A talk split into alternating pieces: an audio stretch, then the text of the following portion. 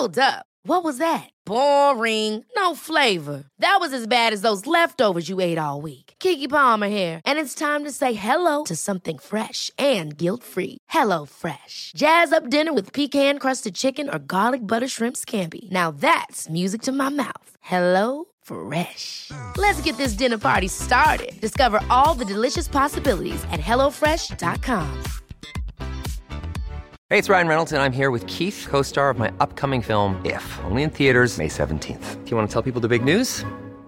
All right, I'll do it. Sign up now and you'll get unlimited for $15 a month and six months of Paramount Plus Essential Plan on us. Mintmobile.com slash switch. Upfront payment of $45 equivalent to $15 per month. Unlimited over 40 gigabytes per month. Face lower speeds. Videos at 480p. Active Mint customers by 531.24 get six months of Paramount Plus Essential Plan. Auto renews after six months. Offer ends May 31st, 2024. Separate Paramount Plus registration required. Terms and conditions apply if rated PG. Many of us have those stubborn pounds that seem impossible to lose, no matter how good we eat or how hard we work out. My solution is PlushCare. PlushCare is a leading telehealth provider with doctors who are there for you day and night to partner with you in your weight loss journey. They can prescribe FDA-approved weight loss medications like Wegovy and Zepbound for those who qualify. Plus, they accept most insurance plans. To get started, visit plushcare.com slash weight loss. That's plushcare.com slash weight loss.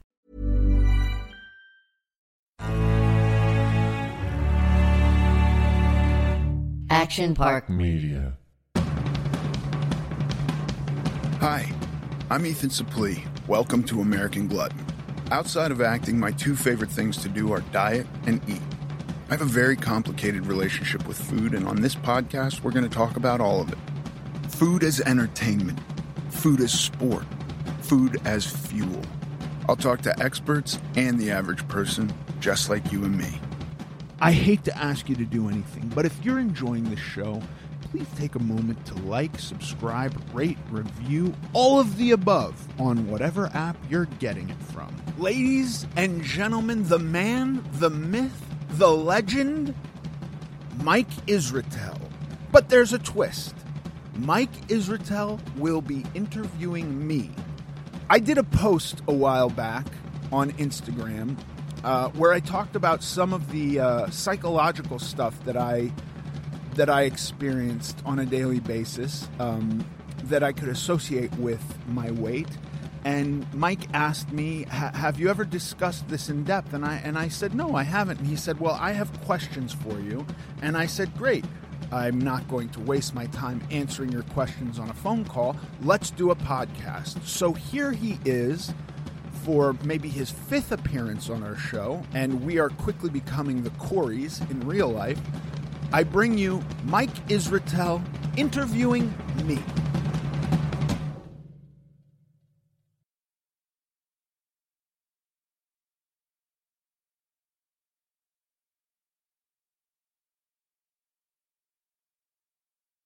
Dr. Mike Israetel, welcome to American Glutton Podcast. You're the most recurring guest I've ever had. That sucks. It's like a recurring infection. It's the greatest thing. It makes me so happy. Yeah, you show up to your doctor, he's like, "You got Mike Israetel again," and I just think you're not washing your hands enough. That's po- probably true. Mm. Um, how did? What is the genesis of this one? I made a post that talked about um, something psychological that I was dealing with uh, years ago while I was much over, much more over fat than I am mm-hmm. now. I like that term. Yeah, I know. I've, I've stolen it from you. I've appropriated Thank it. Thank you. That's fucked up. And then you said, "Have you ever? Has anybody ever talked to you about this stuff, which hadn't happened?" And so, that's what we're doing today. Yeah, yeah. So today we flip the script and I interview you. Yeah, I love it. I'm very. I'm you very say you love it now, but you haven't heard these questions yet. I know. But we could, we could say moments ago we talked shit to each other, and it was pure joy. It was great. Yeah, I feel like I feel like you've got you've saved the real stuff for this. Yeah, this is really stuff for me to tell my grandkids. Like back in my day, I talked smack straight to a Hollywood celebrity. he didn't have shit to say back either. Yeah, I didn't. Um, we can go full depth here. Yeah. Yeah. We could talk about whatever you want. I'm just going to start ratting these off. Okay. And if I have any sub questions, I'll keep going. Sure. Cool. Yeah. Did you like food as a kid? And what kind of food memories can you share with us that really stick in your mind as like like I have food memories as a kid of like my first trip to McDonald's in Moscow, Russia or whatever. Uh, what do you how did you think about food as a kid? Did you like food as a kid? Was it a big part of your life? Was it kind of like, oh, I was just a kid and it was fuel? What do you think? No. Um, yes, I liked food a lot. I, I my first memory of food, strangely, is um, the first time food was restricted, and and it's somewhat bizarre also because I also remember the thing that was being restricted was my favorite food, which was lasagna, specifically my grandfather's lasagna. I can't. I was five. So I don't know how many times I'd had that. They lived in Vermont. I lived in Los Angeles. But I had clearly had it before because I remember being really excited. The house I went to visit them and it was just me alone with my grandparents for the first time. And uh and I got a small serving and I went to get another serving and I was told no Age five. age five. So, you know, my obviously my relationship with food became very weird, and there were points I I became uh super interested in cooking at one point. As a kid. No, Okay. N- never as a kid. As a kid, I I loved food, and I think that the the fact that it it began being withheld from me at a young age, um, s- s- altered my relationship with it. How? Um, To your best ability to speculate. yeah, I believe that, and it started right then. Um, first of all, this had two effects. I was let to know that there was something wrong with my body, which Implicitly or explicitly? explicitly. oh wow. I was fat. Uh, Who said this to you? my grandparents. It was a failing of my parents. They said this, um, and that I had to get. I had this had to be taken. This had to be controlled. Something had to be done. So I had this thing that I loved withheld from me, and I found immediately. In fact, that night as I was clearing the table, that I could sneak this. And so as I'm clearing the table, I'm taking handfuls of lasagna off my grandparents' plate and shoving it in my mouth and dry swallowing without chewing much just because it was like I really want this. Forbidden things become more desired too, especially when you're a kid. Yeah. So I think that was kind of how my relationship with food progressed. And did your grandparents continue to be a part of your childhood for for some time? Yes, uh, I was only with them for like two weeks at that point. But I, I will say the difference between this was like um, day one. I, I get there late at night, kind of a blur. Day one is magical in my memory. I'm outside playing all this stuff. They suggest a walk. We walk down to a cemetery. This is how I remember it. To a But- cemetery, but like it's You're gonna be here if you keep eating, you fat well, the, it wasn't. It didn't take that turn until dinner. But at dinner, like literally, my memory is this fairy book thing of like the cemetery was even alluring on day one, and on day two, when I was awoken and told, "No, you must go on this walk every day down to the cemetery." The cemetery in my memory becomes this dark and scary thing that I don't no longer want to walk to. and nothing to do with the death or whatever. It's just that you have to do this thing because Yeah. you're broken somehow. yeah. Good God! And did they have an influence on how your parents were treating your food environment? Did they kind of nudge them to be like, "Oh, uh, get this kid reined in"? Yes, and it was not super obvious at first um, because I don't think my parents, my parents certainly didn't communicate with me this the way that my my grandparents were very curt and blunt about it. You're fat. Your parents have failed. Uh, something must be done about this. My my parents' go to um, was we're all just going to eat healthy now. So it's just going to be healthy food in the house. Did your parents struggle with weight at all, or no? Uh, eventually, my mother did, but not Not at the time. not at the time. And uh, do you have any siblings or anything that struggle with A weight? sister. Or Eventually, she did too, but not at the time. okay, I, I, I, I mean, and for her, it took a while.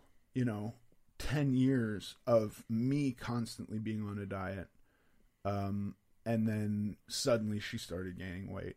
Um, and similarly with my mom, everybody was kind of fine, but these impositions were at first placed on the household, like we're going to go see a nutritionist. The nutritionist is going to tell us what to eat. Then we're just going to all eat this way. So it's not just pointed at you.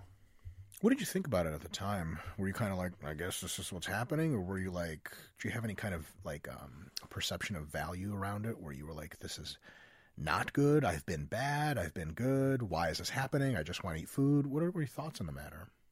I really just felt like there was something wrong with me. Don't go anywhere. We'll be right back. And that I, I didn't feel like it was a punishment, but I felt like it was a constant um, effort to fix or solve me. And so, you know, the whole household was on the candida diet, and then the whole Were household you eating only candida fungus? Basically, could you imagine that? You know, I. I went to um, I forget if it was Japan or China, but in one of those countries where uh, gluten was just an item on a menu. Yeah. and I was just like, they're trying to fucking kill me. These people, they know. Nowadays, you'd probably try it and be like, ooh, I would eat that gluten and cover it with MSG. what's that called? Satan? Satan? Yeah, Hail Satan? yeah. Um, okay. What about physical activity? What are your early mem- early memories there? And do you remember liking physical activity? Is there a time you didn't like it? Did it feel like something someone was forcing you to do? Did you like to play physically outside, friends, blah blah blah? What do you think? the minute there was attention put on my body, I was kind of not interested in physical activity, and I- and and and I've gone through um, old pictures, and there's just uh, it's it's bizarre to to see, and it's a very young age. We're talking about like five years old. How active I appeared to be, and then even if just looking at pictures of me at the beach, the the shirt comes in where I'm wearing a shirt at the beach. And whose idea was that? I cannot imagine my parents saying, "Don't take your shirt off." So whatever instinct in me that was telling me, "Don't take your shirt off," occurred around five years old when there was first um, attention put on my body, and and it suddenly became this thing of like, "There's something wrong with you." Uh, and I really shut down to all physical activity after that. I just was no longer interested in doing active things. Trippy. Yeah. If you can remember, and I sure as fuck can't remember the shit about my childhood. I swear to God, I was like a slow kid or something. I barely remember anything. But was there a sensation in which your uh, your sort of dereliction to be of normal size was foisted upon you, unbeknownst to you? Or was it that once it was foisted upon you, you were kind of like, yeah, I kind of was thinking that too? Or upon examining it, you were like, I do agree. Because, like, so for me, I had a attention deficit disorder. I was basically academically useless until I was age 15. And I knew there was something wrong with me. It's not like my parents were like, do better at school. And I was like, fuck school. I was like, I try, but I can't. I, I know I'm broken. Where were you on that? Were you like, when it was sort of, you were made aware of the fact that your body was kind of the wrong shape for your parents or grandparents' wishes? Were you like, yeah, no, I feel that? Or were you like, what the fuck? Like, what, do you remember any of that? Or what? I remember very much having no sense of my body at all. And then Because you were fucking five, and who kind of five year old has a sense of their body? Yeah, like I had never considered. Oh, the, this thing. I it just was like uh, the the. I very clearly remember um, becoming aware of my body in in association with the wrongness of it. And, and That's how you were introduced to body awareness. Yes. Was there's something wrong with your this thing that you're carrying around called your body, which prior to that, um, I truly was not aware of. So I, I kind of always just felt like there was this problem.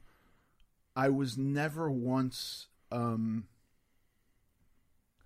I was n- never once really interested in solving this problem until I was an adult. So you never, as a child, you never bought in. You were like, no, people are right. I'm too fat. This has to stop. Like you were like, fuck, why is everyone on my ass kind of thing. Yeah, fuck, why is everyone on my ass? And You probably didn't say fuck because you didn't know that word. no, no, but I also I- I- there was almost like a resignation of like um this is this, is this is what it is. And uh I don't I don't think any of this was like analytical thought uh but my instinct was to rebel and sneak food. But it How did it feel to do that? it was kind of exciting you know? Like i i i remember i got one spanking as a kid because my dad caught me in the kitchen eating a hot dog after dinner it's like a pot of hot dogs uh boiling um and we had eaten dinner and then i was in the kitchen you know Who the fuck was making boiled hot dogs after dinner?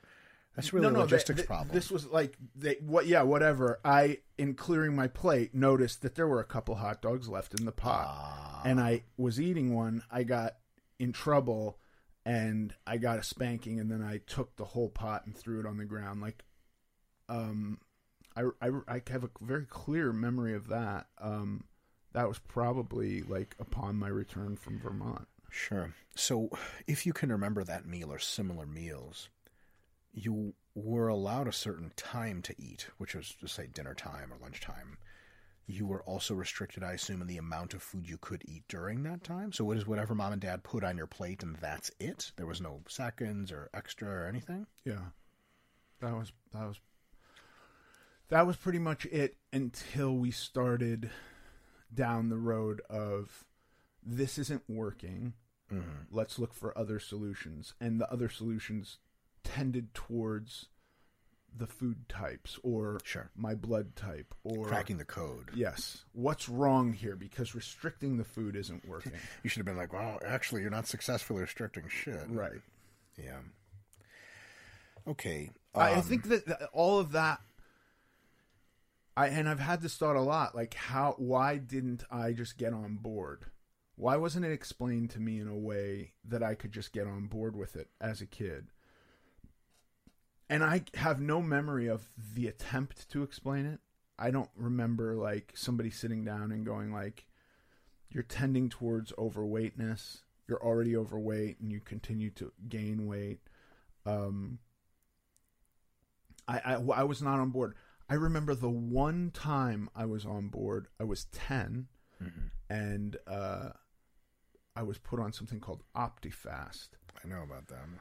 And uh, It's got fast right in the name. yeah, and I and and I actually saw changes, and I wasn't cheating on it, mm. and it was kind of mindless and simple. Did you like the changes? I just remember having success. So I think I liked more like because that there was a very structured weigh-in thing. Like mm. you go, The and- social reward. yeah, and and people were so happy. You know, I don't remember ever having to weigh in in front of my parents at home. They never made me do that. That's good. Yeah. Um but I but I but I don't know how they were tracking my weight or if it was just like through what they saw. Um but this OptiFast at 10, I'm getting on a scale. I'm sticking to it and it's successful. I'm losing weight and I'm there with a, bunch of random adults. There were no other kids on it who are all watching me weigh in and all like cheering. Nothing wrong with that situation. Yeah, and uh, and and I did that for a few weeks and was like fe- really feeling proud because I was making headway. And then Because the adults were happy. The clapping. adults were happy. And then something occurred. I, I even remember doing like group therapy type type like talking about food with adults and kind of not How old were you? 10 Fuck. not really understanding like what do I say? Hey, I'm doing this and Right. I'm happy. You guys cheered for me. This Right. is great. And then my there was something about it that my mom was like, "This isn't right for kids. She's probably right.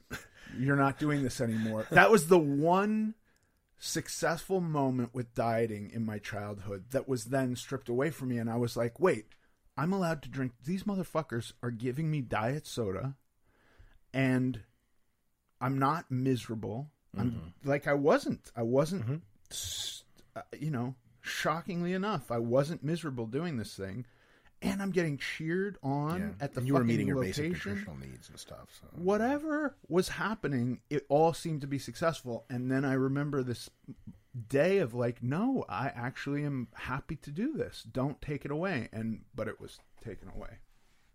So you didn't want it taken away. No, I think a lot of my life was like people taking shit from me, and uh, maybe that's informs me a little bit politically today or Sure. my life, where I'm just like, don't force people to do shit. External control. Yeah. Yeah. All right. Uh, juicy subject incoming. Okay. Body image into your teenage years. Maybe you could tell the listeners a bit of how, like, what you were up to as a teen, because you had a bit of an unorthodox teenagehood. Yeah. You know, with Epstein's Island and all that. Oh yeah. Uh, subject zero, Ethan Suplee. Right. Um, but on a serious note, you know, you because you have an interesting um, intersection there with. Eventually, I'll have, ask a question about how the Hollywood shit played in. Sure. But uh, just to maybe your sort of age 10 to age 13, 14, 15, that's usually when I, th- I believe we see in the literature like um, an adult like uh, body image starts to come into people's awareness. Because you're like 10 year olds like you're like what's your body look like? Like, i don't know they draw like a stick figure. Like, Right. that's what i thought my body looked like when i was 10 so at some point there's like uh, kind of an en- enhanced awareness um, uh, att- sexual attraction comes into the picture sexual awareness comes into the picture. What uh, what was that like for you Um. So I, I remember the first girl who I ever thought was cute, and and you know, it was, there was a there was just a deep sense of not belonging. So there wasn't even. like she doesn't belong around me the great ethan suplee future hollywood superstar Yes, of course. Right. I I didn't feel that I fit into you know, I actually think that it's a good thing that there wasn't like an incel movement when I was 12 years old. it's a good thing for everyone Yeah, because I feel like I feel like not that I think they're right, but I can totally empathize with this idea of like feeling utter powerlessness and also n- no no no area to be to exist with other people, specifically with girls. Sure.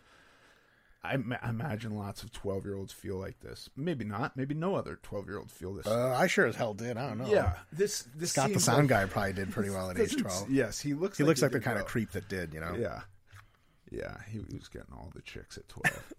um, That was his uh, peak of his life, actually. yeah, It's all downhill after. it was. There was a very. Uh, there was a lot of just feeling like hopelessness around attraction to the other sex. Like you weren't in the candidacy pool of anything that would be considered. I felt like I was so far outside of the candidacy candidacy pool. Um, yeah, but I didn't even feel like I was within the candidacy pool of like having a bunch of friends at that. No shit. yeah, I've, I've like make a friend and like really cultivate that friendship because the idea of having lots of people really opened up the uh, idea that somebody's going to point out why are we friends with this fat guy? Also, you were aware of it on that level. Yeah, Huh. yeah. Did you have any um do you have anything you remember from your childhood like uh like burn scenarios where somebody you know in your age category brought the fatness to yours or everyone else's attention. I have like the this is ridiculous, but I have this thing on my ear, which is like the tiniest little node nodule thing. And like my grandpa had it too, and it was described to me as a child. My grandpa was like this great man. He was like a, a, a pro boxer or something in Russia, and it was described like, oh my god, you have this thing too. Like you're gonna be great too. And I'm like, what up? I was like nine. I was like sweet, and then like when I was 10, uh, in elementary school, kids start first noticing shit like that. And a, like a bunch of kids just made fun of me, like, what the fuck's wrong with your ear? And I like, you know, when you're 10, I was like, oh, I'm broken. Yeah. And it really, really hurt me. Did, did you have a, like a, rem- a memorable set of scenarios like that for your body? there was there was one I have one memory of this and it was it's always like I've always thought it was the strangest reaction. I was actually having a fist fight with My man. kid. And um, I assume you won that fight. well, I was winning and the kid I was winning against was older than me, but I was winning and he called me a fat ass in the midst of this fight Interesting logic. and it was like kryptonite. Damn. it ruined me. I, I like had to walk away and cry. So he kind of won that. He lost the fight, but won the confrontation on words. He was like a proto rapper. Yeah, basically. Damn. Do you want us, myself, Charlie, and Jared, to find him now and hurt him badly? Desperately. Great. That would be amazing. I'm. I think we're overqualified to do that. Yeah. It turns out he's like in the UFC, and we're like, oh shit. that was the guy. He he really thought he lost that fight, so he just went and started training right after. Yeah. Uh, okay, so you. So when he said that to you, how old were you at the time? Ish. 12. Twelve, and it it fucking stung. Uh-huh. Bad.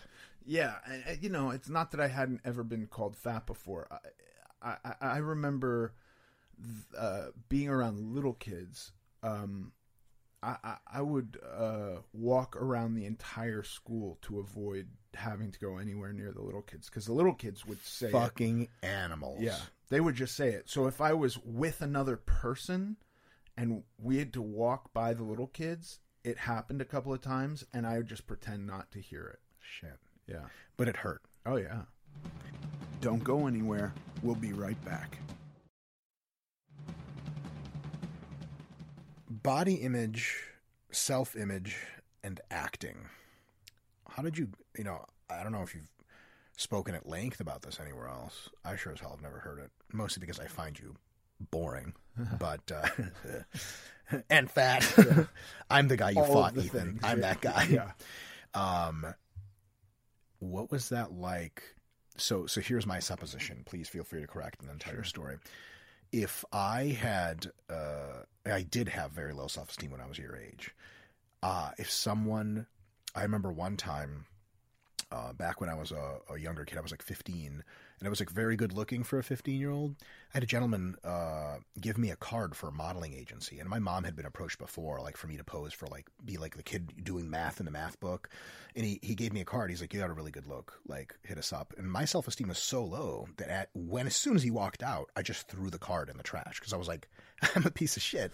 I'm not qualified to be doing modeling." That guy's like, I was clearly he was pulling my chain. Also, like, it was like um, I sort of knew him through like swimming and stuff, and I thought he was like certainly gay, and I thought he was hitting on me. And you know, when you're 15 and it's the 90s, you're like, "Oh, you know, gay men are gonna kidnap me" or some stupid shit. So I just I didn't have the requisite self esteem to even remotely try something like modeling or anything like that. And you got into acting. How did that work? Okay. Um I the I had very little um praise as a kid. Um and I was in a school play. First of all, there was a, an actor at my school, like a professional actor, but a kid actor. So like Somebody who just went on a nasty downhill spiral. I'm just kidding. No, he's actually doing great today. But but but like my first um, encounter with this was knowing this kid, uh, being aware of him, and then He was in your grade.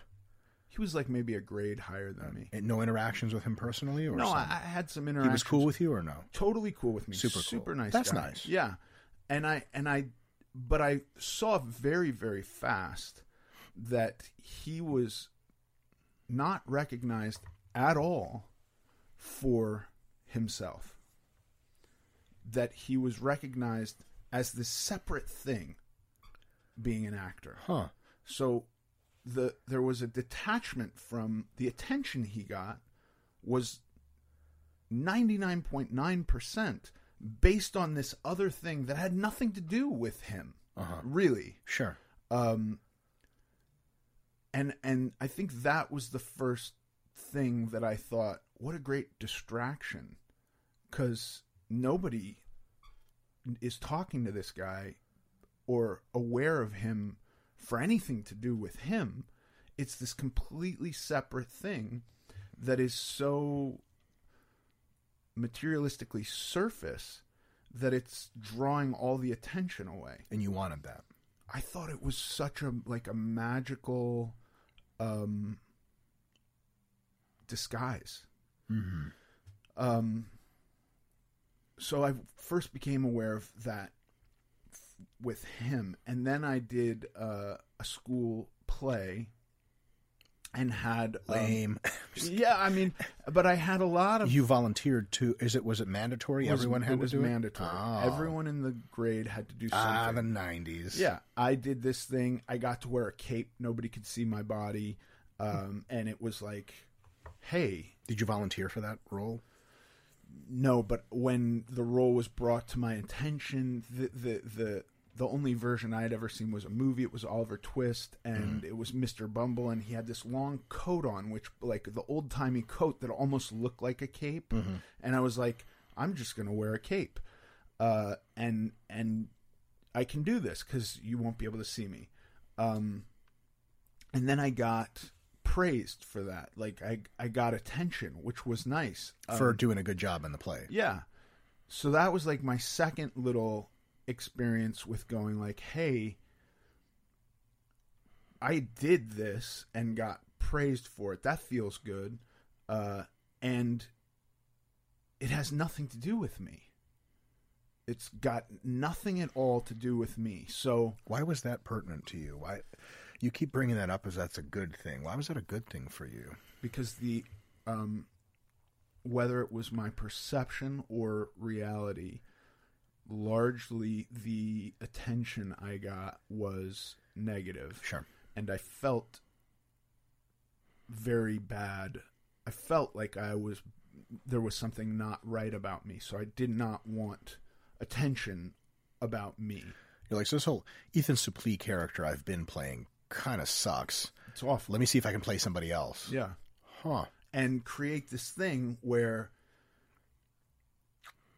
it has nothing to do with me. And so if you're experiencing that, fine, because it's not me. Sure. How old were you during this play? During the premiere of this play? 14. 14. And then how did that lead into acting? So 14, uh, I also um, became just like so unwilling to. Uh, I don't know. I, I stopped going to school. I would refuse to go to school. I would, At home. yeah, I would play hooky. I would What's hooky? just not showing up for school. I would be my mom would say I'm driving you to school and I would get in her car and I would have these plans and and um you know at a certain freeway off ramp I would just get out of her car What? Yeah. I got arrested um buying For- dru- buying drugs in a in MacArthur Park when I was very young. Is that a seedy park? Yes. It's a it's a no shit bad news park in downtown Los Mm. At Angeles. age I think I was 12. 12. Yeah. Oh, I had a whole sequence to these questions that you fucked up with your drug history. um, let's keep going on the acting thread.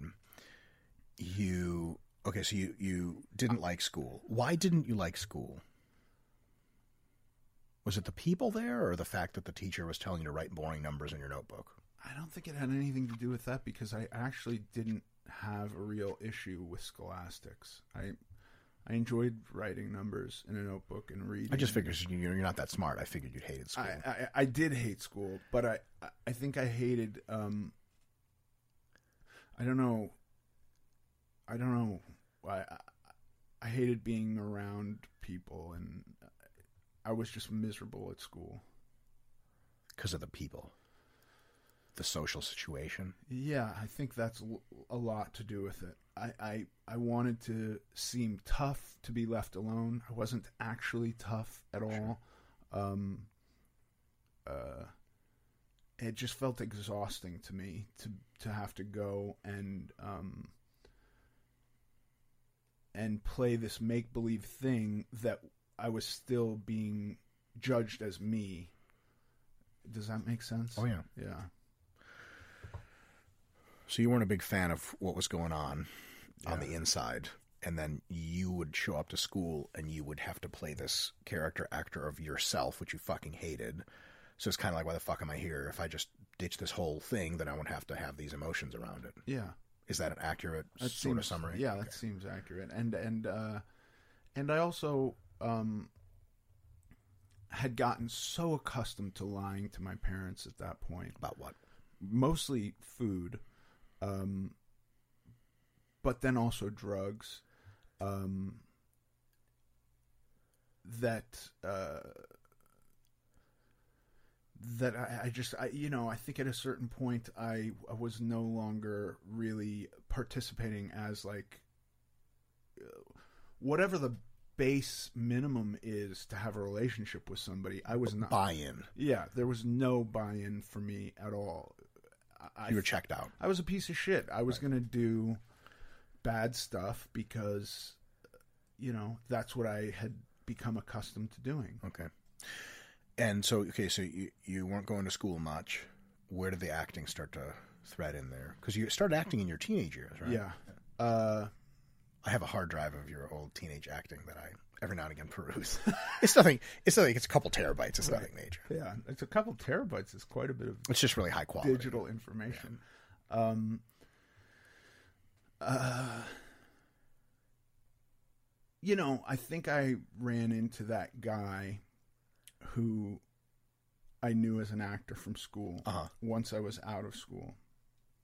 And he said, Out of school in the sense that you graduated. no, or- that I just wasn't. oh, I see. was no longer attending. attending, Okay, yeah. yeah. and I, I, I, I would be willing to bet that his he was just like we need to find something for this guy to do because he's on a bad path Okay. right now and he he was a little older than me and he said you know I think about that play that you did that I saw you were great you should write really consider acting He's a fucking super nice guy. super You nice owe this guy. motherfucker Y- big. Yeah.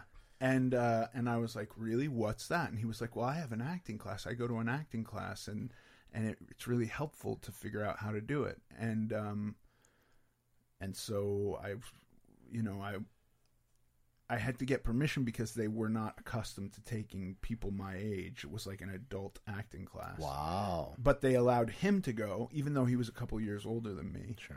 um, you know, and I guess at the time, like, 18 is a big deal when you're talking about like a 15, 16 year old kid. That's Yeah. a huge age gap. Yeah. So, Developmentally relevant. yeah. Yeah. Um, so I had to get permission, uh, and I got permission, and I went and I was doing this acting class with uh, with a bunch of adults, and really Permission from your parents. n- permission from my parents and permission from the school. And it, so, okay, you, we got to pause here. Yeah. Your parents, uh, to some extent, knew you were derelicting your school responsibilities. And your school clearly knew something about it. Yeah. But they were okay with you taking the acting class? Was there a pushback of, like, you better go to school? You were talking about acting. the going back to school was a non negotiable thing. I was not going to go back to school. So the- Wow. the uh, the the way that was solved was I went and got my GED. Interesting. Yeah, At age. 15. That's actually kind of impressive. It was the easiest fucking test. That's because you're smart. It was so. I mean, I thought it was a joke. I was like, "This is a fucking." This I probably me would have failed it at age 15. Right? It was. It was pretty easy. Uh, I didn't study for it. You just showed up and you're like, I know enough things. I said, I said, they said I had to do this Uh-huh. or go back to school. Let me do this, and I, I passed. Damn. I, I don't know that I passed with. I don't know actually that I passed with screaming colors, with flying colors or whatever. But I got a certificate. Well, yeah, that's the idea of a Equivalency to a- yeah, the, the idea of that sort of certification is that you just pass, pass, fail. right? yeah, exactly. And uh, can you imagine someone's interviewing for work? You're like, well, I have a GED. He's like, well, how well did you do on the test? uh, okay, so you took a GED, and your parents and your school were like, okay, fuck off, go act. Or Your parents were like, here, we'll we'll sign you up for this acting class. Yeah. And how Yeah, they were on frequent were the classes? A couple times a week, two times a week, And how long were they each time? A few hours. Okay, so it was a sort of serious thing. It Yeah. wasn't just like lollygagging. No, no, it was real. And this was like true, like sort of thespian art where they were teaching you to act. Like it wasn't like a community involvement class. It was like acting. it was acting and it was um it was a beginner class so there weren't like a bunch of professional Sure. actors in my class but the kid i knew who was in the advanced class was in a class with real actors like movie actors. Sure. like you'd go they would do occasionally like uh a scene that was particularly good from some class. They would then go like this should be displayed for all the classes and they would work on it and show a 20 minute scene as though it was a play and you'd go in and you'd watch like legit movie actors doing a scene from some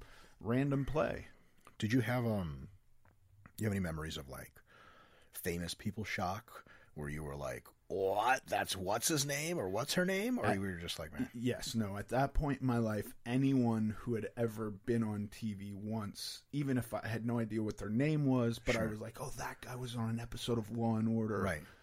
was mind-blowing to me at that point To, you know, my wife and I, Law and Order is our favorite show, and if we saw that person, we would be over the moon. Yeah. Oh my god, you were great. Episode ninety-seven. is yeah that's how i felt too Sure. Okay.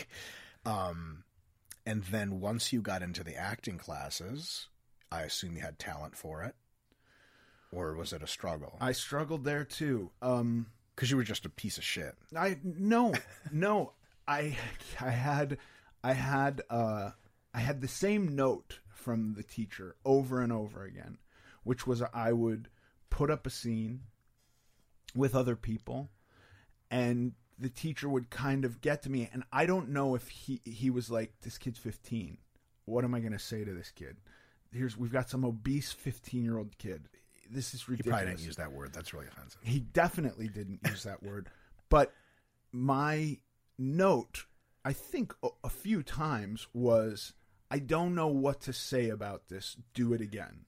And I would just be like, fucking gave my scene partner a bunch of stuff. And I would wind up arguing with the guy. Huh. Um, So he didn't give you concrete feedback.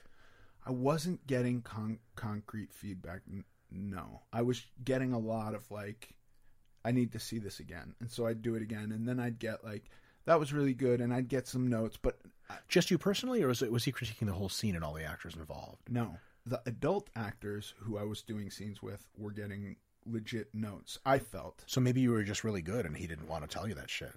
Because you know, when you can't critique someone, a lot of times it's because they're nailing it. You just want don't want to puff up their ego. maybe I don't know. I I was frustrated in acting. class. Interesting. yeah. How did that lead to acting? Acting. I, a, a year into this class, I got that note again, and I was just kind of like, I'm just gonna go try to learn acting by acting, and um, This was your idea to do. I was kind of like in a fuck you state, Sure. um, and my first day of auditions, I basically got both jobs I auditioned for. I told you you had fucking talent. I don't know that that's true. I think I was a very unique looking person. Ethan, we live in America. There's 500 trillion people that look like you. there were not a lot of t- obese teenagers Hmm. um, trying to get sitcom acting work in the early 90s. Interesting. Yeah. And then once you got those roles, it was kind of snowball situation where you had a resume at that point, references, and people kind of knew, oh, that guy, get him in here for this casting call situation. Or did you have to push yourself for a while longer? It, no, it was fairly quick. Okay. Yeah. After- I mean, to, fairly quick to the point where um,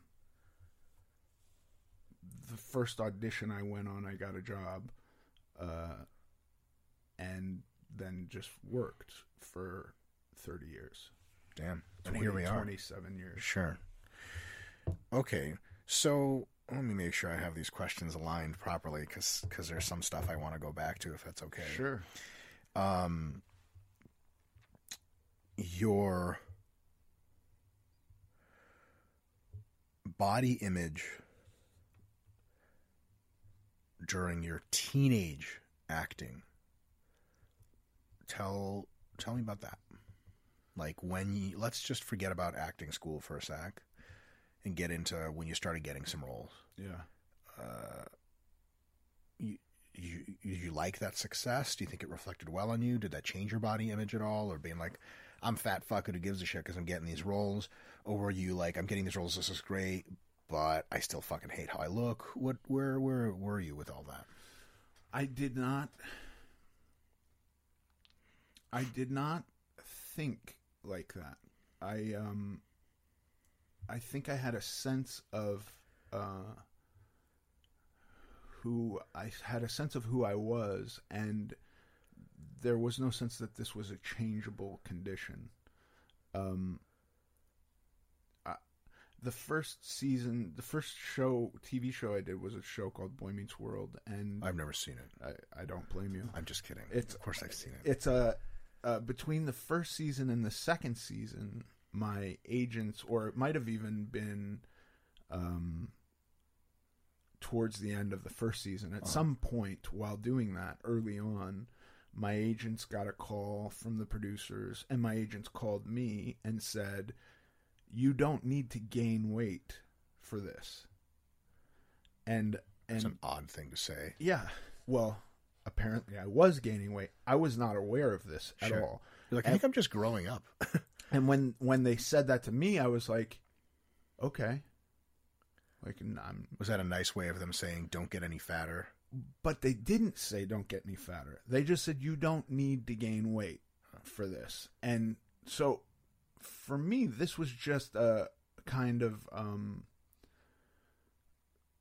reassuring me that there is something wrong with my body because I'm certainly not trying to gain weight. Sure. I'm just living. I'm not thinking about that at all. I have a sense that there's something wrong with me. I have a sense that I am Again. well, this is just a permanent state Okay. that I exist in. And so it's then re-solidified. Mm-hmm. Like, yes, of course, I know Yeah. there's something wrong Old with me. news. Yes. This is not informing me of anything. But it didn't, you know, I wonder if they had said he needs to lose weight, if that would have had a positive effect, maybe. Or a negative effect. I don't know. Hollywood or some shit. Maybe. And so you took this as a relatively neutral statement of kind of a old news, old news. Like, Yeah. Okay. This and then is you just not kept acting. surprising. Yeah. Okay. I didn't change anything. Okay.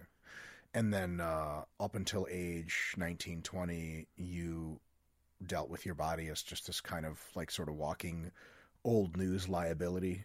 Like maybe how someone who like has no use of their legs treats their condition of like, hey, you know you're in a wheelchair. Like, yeah, I fucking know I'm in a wheelchair. Like, Yeah. I don't think about it often me. and whatever. And I fucking don't like it, but it's what it is. What it is.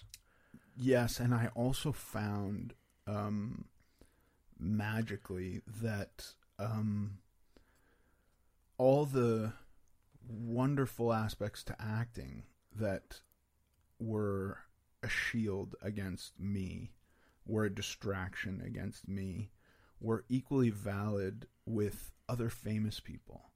So if I had other famous people around me, it was just this fucking force field of like acceptability um By them or by other people watching you guys? by other it was my perception was that I belonged if I was an actor and I was surrounded by other actors because they have value. There's something valuable about them. Belonged in the grand sense of Yeah. feeling like you belong. Yeah, like going out to a bar or going out to a nightclub. Well, you were age 15 through 20 here, Ethan, so you... I know we did that. Unbelievable. there was there was not um this was not something I would have ever felt confident enough to do on my own. But having this fucking badge of I'm an actor was super helpful. And then having a bunch of badges like guess what? All my friends are actors too. It was like this real sense of worth came with it. And it took the burden off of how much self-loathing I was experiencing And you were experiencing self-loathing. almost as a constant. There was an overwhelming sense that I was wrong. There was a, a wrongness, Yeah, you like know. a wrong answer to life. Yeah. Uh, do you have any specific memories about the, maybe the first or distinct time you experienced this uh, feeling of belonging through acting or through through other actors? Like any anything you want to sort of talk about in particular? Like this one time I was, you know, Gwyneth Paltrow punched me in the face, but she did it as a joke, and now we're buddies. That happened to me actually. The lawsuit's still in motion. That, that never happened to She me. hurt but, me at but, a really uh, deep level. I um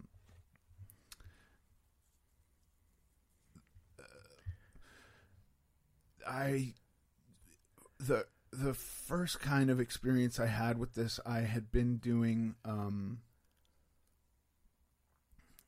uh Boy Meets World that was my only job at this point and I've, I've done a few episodes of it and uh and uh I I wanted to take my dad somewhere nice and uh With your money yeah I Whoa. pa- I paid for a vacation at age 17 crazy. yeah Did you still live with your parents or Yeah. no? Crazy. crazy we uh I had negative money when I was that age. I, I was I was paying for trips to islands Amazing. and we um go down to this island and mostly we we had a little rented jeep and we would drive around and look for beaches where there were no people because I was not super comfortable on a beach. And then one day my dad just wanted to stay at the pool, like stay at the hotel that we were at. And I was like, okay, but but I had a deep feeling of shame um, that I felt uh, would bleed over into him as being associated with me. Because you're fat. Yeah, Uh, and um, the there was a point at the pool where some kids saw me and I thought like this is going to be a shameful Here we go, moment for yeah. my dad. But they recognized me from acting and it was like the opposite. It was this joyous thing for me and i felt like i'm not shaming him. I'm um i'm actually uh, making him proud. So that was kind of the what became more and mm-hmm. more prevalent in my life was the sense of like if it's if the attention is taken off of my body and it's just put somewhere else whether that's a movie i did or i'm friends with this guy or whatever fucking let's have that let's do that because this is so much better. Sure. So you kind of didn't have to deal with the body stuff anymore. You could just, you had something else to focus on. And it's not like you went at the body shit. You kind of put that aside and were like, fuck that. Let's get on this shit. yeah Damn. Yeah, it was just a much. um Yeah, it was. I, I- I don't. I don't even know that I thought it through so well, but I do remember having a moment of fear that I was gonna have a shameful experience in front of my father, and then it becoming a moment of pride. Yeah. Uh, happy memory for you or a mixed, mixed memory? It's uh, one of the happiest. One of the happiest. Yeah. Okay. Perfect segue. Um, if we take your teenage years, let's say uh, since you started acting all the way through when you get into the 18, 19, 20 area, was that a happy time for you or kind of roller coaster time? So if you ask me about my teenage years, were they a happy time? I'd be like, eh, happy is not the word I'd use. Happy times, but there's a lot of shit going on. What do you think? Or was it mostly like a shitty time with acting as kind of this ray of sunshine in it? Or what do you make of like your teenage years? I think it was a lot of trying to just um, separate myself from reality in the present, and uh, that was done. I really enjoy acting. Like, I, I enjoy the moment of The work. acting. Yeah, that is super enjoyable. Um, but I do think a lot of it. Um, part of that joy is that it it it is taking me out of right now. I don't have to experience right now because I'm experiencing something else. I'm creating this other thing. This is what I'm experiencing, and it and pretty much any of it is better than right now. Uh, What was wrong with right now? right now,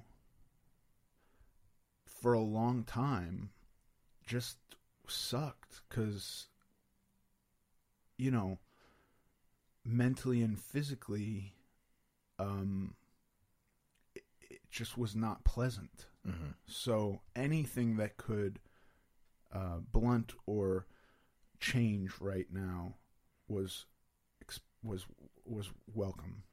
Yeah. Yeah, that makes a lot of sense. Um, let's backtrack Mm-hmm. and talk about my favorite subject, drugs. Yes. Um, how, when, why did that?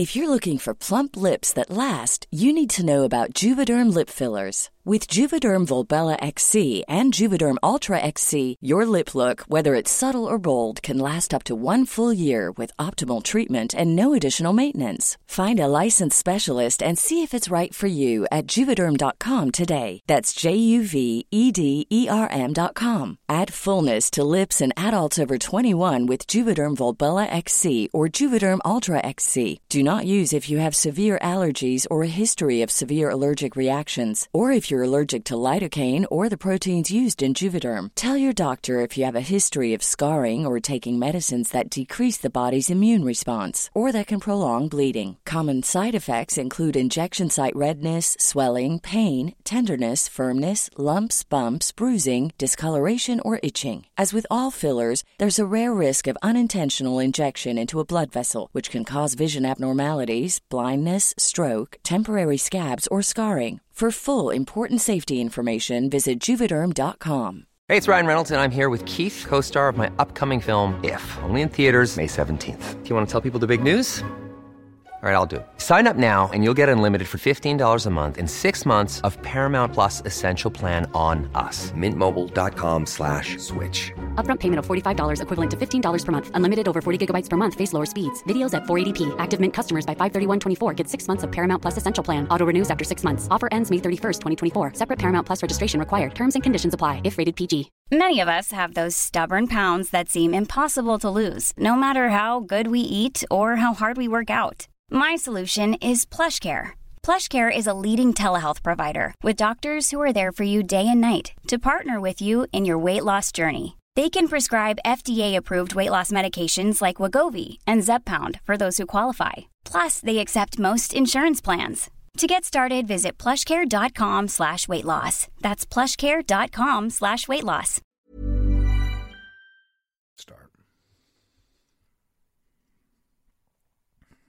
Uh,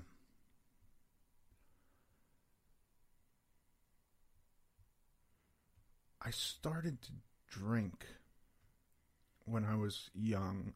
Um, How young? I mean, I think the first time I ever like stole, you know, club brass monkey or something from Ugh, I'm gonna throw up from a liquor microphone. store. I mean, I didn't know you Sure. couldn't get to the hard alcohol. The Beastie Boys behind the said yeah, the brass monkey. There was a song about it. Must be great. Um, I was probably eleven or twelve. 11 or 12. Uh, there was n- never really alcohol in my house. Um, I remember one New Year's there was a bottle of champagne. That's my only memory of alcohol. My dad didn't drink it. My mom had it. Um, but other than that, there was never alcohol in my house. You were not Russian. No. Um, Why did you go and take it? By yourself or with friends? the first time was by myself and then i found other kids that would do that and then we you know we had we'd find there was one liquor store um that we knew of in hollywood that would sell us booze Jesus. that didn't card us and then if we couldn't get all the way to that liquor store we could fucking sit out in front of any 7-eleven and hire somebody to buy us a carton of beer or something like that. This was all discovered very, very young. Sure. I mean, what I consider young. If I found out that my my my my youngest kid is 14, if I found out that she was doing this shit today, I would be shocked. Sure. I really don't believe she's doing this. Sure. Um, Famous last words. right. I'm knocking on wood. um, Why? So why did you go that first time? Why did you go? I have no idea. I really have no idea. What about second, third, fourth? Like why? I why was enjoyed it. You you actually enjoyed the process of being inebriated, or the excitement of taking it, or both? all of it? The All the whole above. thing was fun. It was an adventure, and then it was. Also, Do kids get hangovers or what? I guess not, maybe, or just a little. I don't think I experienced a hangover for a long time. okay. yeah, And how regular of a practice was the stealing of alcohol? Like, that wasn't. That wasn't super. It wasn't like a daily thing. Um, but when I got a car and I got a little money, sixteen years old. Yeah. And I had money and I could get myself to the liquor store that I knew was not going to card me. It did become fairly daily regular. And then your involvement. What, what is it that you were getting at the park? We were buying crack to put onto a joint to smoke Cocoa Puffs, as they called it. That's a hilarious name. Yeah. Was that is that the shit Toucan Sam is high on? No, no, that's some other shit. Froot Loops. Um, okay, I'm just gonna throw this out there. I want to see what you think about it. When I was, how old were you then? 12, 14? 12. 12.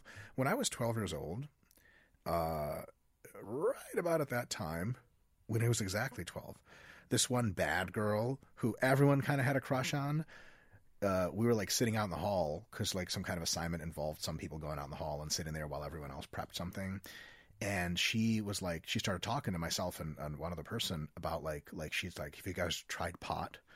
And I instantly had this revelation that I was speaking to a career criminal who was morally bankrupt. And I was like, no, and what, and why are you crazy? And like, whatever McGruff the crime dog shit they fed me, I was like, I had like a sense of moral righteousness that I was like, only criminals do drugs. Yeah. And if I start doing drugs, I'm going to be like, I had dreams as a kid of like in the dream, I get addicted to drugs. And I'm like, no. And I wake up, like, oh God, I'm not a drug addict. Thank God. Was there any of that association of drugs with don't for you? Or were you like, fuck it? How does that, how does a 12 year old get to crack? Well, I had never smoked crack at that point. Sure. Um, Weed, anything. For me, marijuana was like, like a treasonous crime, punishable by death, moral death. Yeah, I I- spent so long being what I considered a career criminal, um, specifically with food, that I, I I don't think the progression was so shocking to me. So there was, um, I think, in my own like kind of uh, retrospection or trying to be as um, honest with myself as I can be, that my progression from lying about food just bled into lying about most stuff. Mm-hmm. And then when it was something that I would hope my kids find to be taboo, it wasn't such a jump for me at that point because I was really accustomed to just doing shit I wasn't supposed to be doing. And maybe like so, sort of the external rules adults imposed on you were all so stupid and caused you so much. I don't want to do this kind of feelings that it just drugs were just another external rule that was like, oh, they told me I can't eat fucking lasagna. They also said I can't smoke weed. Fuck all the above. We didn't even. I mean, listen, drugs in my household were so p- taboo that they weren't even mentioned by name. There hmm. was never a. I, I think my first, honestly, if I've got to be totally honest with you, my first experience with drugs was probably at like 10 trying to dry out and smoke banana peels because I heard some punk rock song talk about smoking banana peels and I thought, well, if that's a thing, let's try it. Um, you know. And what was your motivation? Just like, let's see if this works. Yeah, Damn. Okay. it didn't work. I don't. Suggest I mean, that's it. just- It's not fun. T- medically unwise advice. Yeah. Don't go anywhere. We'll be right back. So you had experience with marijuana nice and early, alcohol nice and early, cocoa puffs thereafter. Well, I got arrested, so that it took it took a minute. You got arrested. It was a sting operation. No, um, I mean maybe they were watching the spot. I don't know. I don't think the guy who we were buying it from. I actually, strangely enough, didn't get arrested for that. I got. I mean, I got arrested for that. I got uh, taken to jail because I had nunchucks in my backpack, as every self-respecting twelve-year-old does. Dude, you're a fucking superhero at that age. Yeah. Or villain, I don't know. Yeah, and And they were considered a weapon. uh, nunchucks in California are class A felony. That is So- the funniest shit I've ever heard in my entire life. Yeah, so I have a I have a felony weapons possession on my record. Expunged for uh, youth status or no? No, it's on there. Have you ever had to explain that at like a job opportunity? I've had to explain that when um, getting like global entry. Oh my god. Um, when I wanted to get, you know, like TSA for the world, TSA Yeah. pre-check for Yeah, the world, yeah. uh, and they brought it up. They were like, "Have you ever had an arrest?" And they looked at the girl, looked at me like, "Better fucking answer this honestly." Oh, sure. And I was like, "Yeah, I have. I was. I thought it was sealed in because I was a minor. I thought Mm-hmm. it was a sealed record, but yes, I have." And she was like, "Yeah, you have. I can see it right here. So it's on some file." Sure. They get the good, the good files Yeah. there. TSA doesn't fuck around. Yeah. And you had to tell her it was nunchucks. Uh, I did tell her it was nunchucks. Does she understand what that was? Well, she was just like 1987 felony weapons charge. That sounds That's all it says. really cool. That's all it says. And I had to say, listen, I was 12. I was in a park. I had nunchucks. I didn't know they were as illegal as they are. Sure. I wasn't, uh, you know, sneaking on a plane with a gun. It's not even a functional weapon. For Bruce Lee, it is. Yeah, because he's not hitting himself with a dick with that shit. Right. Um, when I think 1987 felony weapons charge, I think only one thing: Scarface, Right. machine guns. Yeah. See, I think in California, that's a misdemeanor. But nunchucks are a felony. this M16 you have is a misunderstanding. Right. You're not Chuck Norris. Right. those Chuck- that's unbelievable. All right. So, okay. The drugs, through your acting, you, I assume, continued to use drugs. Not during the time that you were physically being filmed. I don't know. But in your got there. Okay. But first, in your recreation time, you were using drugs. Yeah. Uh-huh. Yeah, I, I, I- I don't think uh, my first year of acting I was ever intoxicated at work. Sure. Um, but but you were still using them in the rest of your life on occasion. On occasion. Drinking, Yeah. various other things. Yeah. Okay. And you thought that was fine at the time, or did you have a sense of like, oh, No, no, no sense of ew. no sense of it? No. Okay. It's just something that made you feel pretty good, so you did it. Yeah. Okay. There was a real um I I found that I had a real personality when I was on drugs or drunk that I didn't have without that. Um, and it's very, very strange because acting, you kind of invent whatever personality you're doing, and then it's all pretend. And and um, and drugs and alcohol really allowed me to have that same feeling, but without the invention. Now it's just real. Now I'm just like comfortable being around other people and talking to them. And you weren't. no, not at all. So that kind of explains the drugs, huh? I think so. And so the drugs probably tie into your body weight issues pretty directly, then, huh? I, I, I believe so. Yeah, there was always a there was always a sense of just I mean it always felt like um I don't know if it was like depression or anxiety or what clinically it was. Social discomfort. Whatever I had that made me feel like I was uh not worthy to be myself would go away when I did drugs. Yeah. How did the did the drug use evolve in sort of in a pattern with the increasing body weight through your 20s or was it kind of like strings of each rather independently? Or like was there times when you sort of eased up on the drugs and you gained more weight or were the two sort of unrelated? It was just both the weight was a thing it sucked and then you're using drugs cuz they're fun and also you want to get the fuck away from that suck. The only time no they they evolved together. Um th- th- there got to be the point where i was a complete addict um and uh strangely enough i would i started to have congestive heart failure. And so this um would show up as like swelling in my feet. And then that swelling would gradually move up my legs. how old were you 19 or 20. holy fuck Yeah, Body weight? Maybe 21. Um, I I was heavier than could be determined at a doctor's 400 office. plus. I don't know, yeah. I, I stopped getting on scales at doctor's office when I maxed out the scale, and then I just was never getting on a scale Sure. again. Um, and I would make up whatever numbers. I would look at their scale, and if it went to 350, I would say I'm 375, and if it went to 400, I would say I'm 405. I'm not. I don't need to get on the scale. That's what I would do. Um,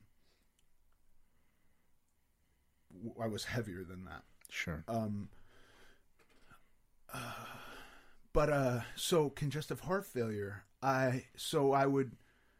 Um, but what would happen is if I if I spent a few days not doing drugs, I couldn't sleep or eat, but I could just sit in a chair. The swelling would go away. you couldn't eat? No, not when I was coming off of drugs. Which drugs if you don't mind me asking? Opiates. I mean everything. Uh, opiates primarily um but like i'd always throw in uppers if i could get them but that wasn't what i was looking for. I was, you were looking for downers. Yeah uh, but but oddly you know i remember instances where i would do some opiates and and and have energy and feel like i could talk to people and sure. and um and then I would see people on cocaine having the same experience and I didn't really understand that that's like okay I'll try that too but I actually feel this burst of energy and and um confidence from opiates I, I don't know why It's probably because it deburdened your anxiety, huh? maybe Did it feel like it did? yeah I felt really Like you weren't as trapped anymore. Yeah, I felt like I was myself when I was doing drugs. Um, and and I felt like I was uh the the guy I thought I wanted to be, um, who didn't have all these feelings of like self loathing and and um didn't fit in anywhere. Were those feelings worse than usual when you stopped doing drugs for some time? Did they come back avalanche style or just back to normal? the when you're with when I the, the actual act of withdrawing. So so I would gain. I was gaining weight. I wasn't ever losing weight. I, you know that was another thing.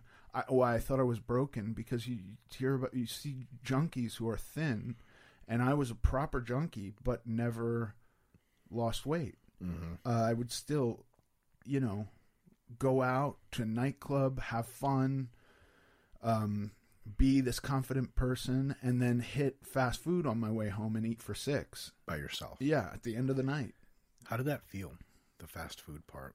Do you have any guilt associated with it, or, or was it kind of just this is going to feel fucking great because it's fucking delicious? There was a a sense of embarrassment. So, um, making eye contact with the gal or the dude handing me the food was a moment of that I felt shame at the drive-through.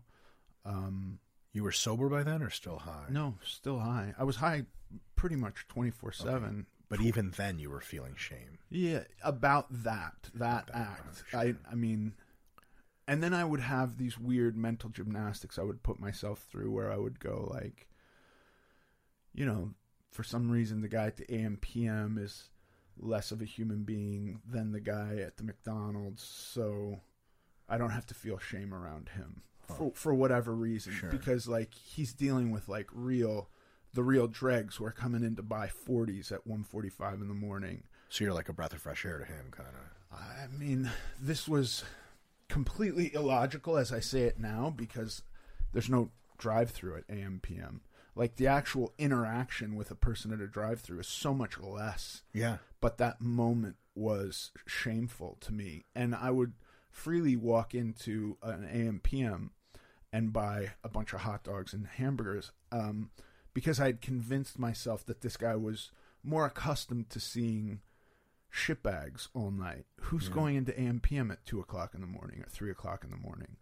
Just the scum of the earth. So I felt like I fit in there more. Huh. Whereas I th- I don't know why I thought of like whoever is the people working at the drive-throughs were accustomed to a higher class of people.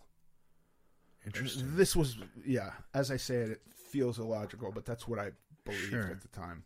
Uh, I continued to gain weight, but I would notice um, a deflation every time I would get clean. Now, I was getting clean towards the end periodically.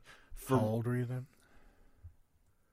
This was probably 2000, 22, 23. 22, 23. um, uh, you'd build up a tolerance. So I would have to do so much drugs to maintain my high, and it would stop being an effective high and just kind of. It was starting to not. I wasn't getting that feeling of confidence. I was just getting like, I'm not miserable anymore, but not much better. yeah, but I, I wasn't leaving my house much Oh, at this point. I You were was- still working. I was still working, but like towards this point, I was experiencing the beginning of congestive heart failure. The drugs were not as potent. Yeah. Um, and so I would take a couple days and fucking sit through hell, unable to sleep and eat. What's that like, Ethan? Um,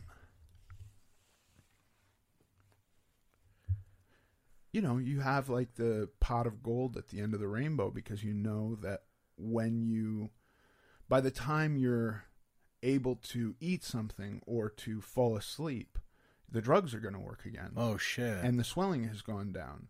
So the only times that I would lose weight would be when I would take a break from drugs with the intention of making them potent again. Um, my shoes would fit, you know, stuff like that. yeah. So the process of withdrawal was very uncomfortable, It's awful. but you held on because you knew, man, this shit is going to feel real good after this. Yeah, And that's why you were doing it. pretty much. Trippy. Um, what uh, what took you off that path? How bad did it get, or is that about as bad as it got? No, it got to the point where I was told by a doctor that um, she. I did blood work because I the congestive heart failure. I would do a couple days clean, and and the swelling wasn't going all the way away now. And did you go to the doctor yourself, or did somebody say like, "Hey, you better fuck"? Well, I didn't know what this swelling was. This I had no idea. So at first, for a year, the swelling would just be in my feet, right? Yeah. And and I couldn't put shoes on, and it was real weird. And then, um, you know, drugs would become impotent. I would stop, and I would notice the swelling went away. So okay, it's from the drug use. Uh, That's a reasonable assumption. that this was my yeah. my my uh, diagnosis. So it got to the point where the swelling was getting up to my uh, waist Huh. and starting to like the part of my stomach that hung over um, was starting to get taut, Whoa. and and so I would try this thing of like, okay, I'm go I'm going up to a week clean, and the swelling was only going down like maybe below my knees and the feeling of relief once it would go below my knees was massive because that swelling in the joints really hurt Sure. even with drugs um but it wasn't all the way going away. So my calves were still gigantic and taut, and I had, um, you know, and I would try to hide this by wearing sweats and socks all the time and stuff, but I could not put on shoes. Um, so how did you go to work? Maybe at this point I wasn't working. Okay. This was maybe the last stretch. This was when it was really bad. I went to a doctor and uh um and she did blood work and said okay she was talking about like my liver and uh, certain markers in my blood and said uh, what you have is called congestive heart failure. And that was the first time i ever heard about that. And she said when that swelling gets to your heart you're going to die. Um, basically it's just your body is uh, retaining fluid and when the fluid surrounds your heart your heart can't beat anymore. This was how she explained it to me. I'm not i'm not a doctor as you are so i don't know No, if I'm a fake correct. doctor, so I don't Yeah. know what the fuck. It sounds Um, reasonable. we'll ask your wife Sure. uh, and I said, okay. Uh, and she said, I, and we went down the list of all the other shit that was going on in my body. Um, and she basically said, like, I know you're doing drugs, and I think you're going to die whether you stop doing drugs or not. There was this moment where I imagined um, my parents finding me dead, uh, and it was just the swelling that was, you know, something I didn't want them to see, and uh, and the doctor was like, I can't even really tell. Like you're so big that this swelling is not like what are you talking about you, and i was like no but i can tell Yeah. um and i think they'll be able to tell it all seems completely illogical to me now but the idea was i just i'm going to die but i want this swelling to go away before i die because i don't want somebody to have to see that when whatever they do with a dead body Sure. um, involves looking at you. And the best I can do is get rid of this swelling. Look presentable. I mean, not that I would ever claim to look presentable at that point, More but presentable. like this idea to me of being swollen was horrifying. Um, What did you think about your impending death? I, I almost every day I went to bed. I was I was unable at that point to lay on my back because I couldn't breathe, um, and I would wake up almost every day surprised to be alive. So that wasn't so upsetting. The idea I figured I was dying. The idea that I would die swollen like this was very upsetting to me, and um, that was really. I had been to rehab a couple of times. How'd that work out? Not well. It wasn't ever something I woke up one day going, I want to go to rehab. Um, Other people checked you in. yeah. Yeah. And, uh, Were you just biding your time in there? no, I mean, I'm sure there were moments where I, uh, where I could think like, it'd be good to get sober. You know, like I can see the benefit in that. This is not, this is becoming not fun. Um, but, uh, but it wasn't ever my idea. Yeah. So it wasn't necessarily something I was fighting, but maybe like, you know, my friends are worried about me. I don't want them Sure. to worry, or my parents are worried about me. I don't want them to worry. So I'll go and do this thing, um, and maybe it'll stick. I hope it sticks, but it didn't. Doesn't sound like there was a lot of conviction behind that. No, Yeah. And then how, so okay, so you the doctor was like, "Look, you're gonna fucking die a bloated mess," and you were like, "No," and you I went to a rehab. rehab. Okay, I uh, I went to a rehab. Uh, I uh, I was awake for eleven days straight. is that possible? It was the there, Very pleasant, I imagine. It was a total nightmare. I um you had to there were like two things. First, you get through withdrawing from drugs, and then you go and do like the actual therapeutic part of the rehab. Sure. And uh, if you were lucky enough to be in there uh, coming off of alcohol or benzos, you would do a medical detox where they hook you up to IVs and pump you full of barbiturates and Right, because you can't come off cold turkey. That shit, you'll just straight up die or something. if like that. if you if you are seriously addicted to benzos or alcohol, those are the two things that kill you from withdrawal. yeah, But if you're in there like one of these fucking speed freaks or a crackhead, uh, you're sleeping and eating. That's your withdrawal. Like I would sit there in total envy of these guys because they would because they haven't been sleeping and eating. right, and they would be woken up and and they would for meals, and they would go and they would get their meal and they would eat it, and then they would go back to bed and sleep, and they were in and out of there in three or four days. Um, I was in this thing for three weeks. because of the opiates. Yeah, eleven days didn't sleep. A bite of food here or there, but really disinterested in eating. Couldn't shower. Um, what did you make any sense out of the disinterested in eating thing with your history of eating?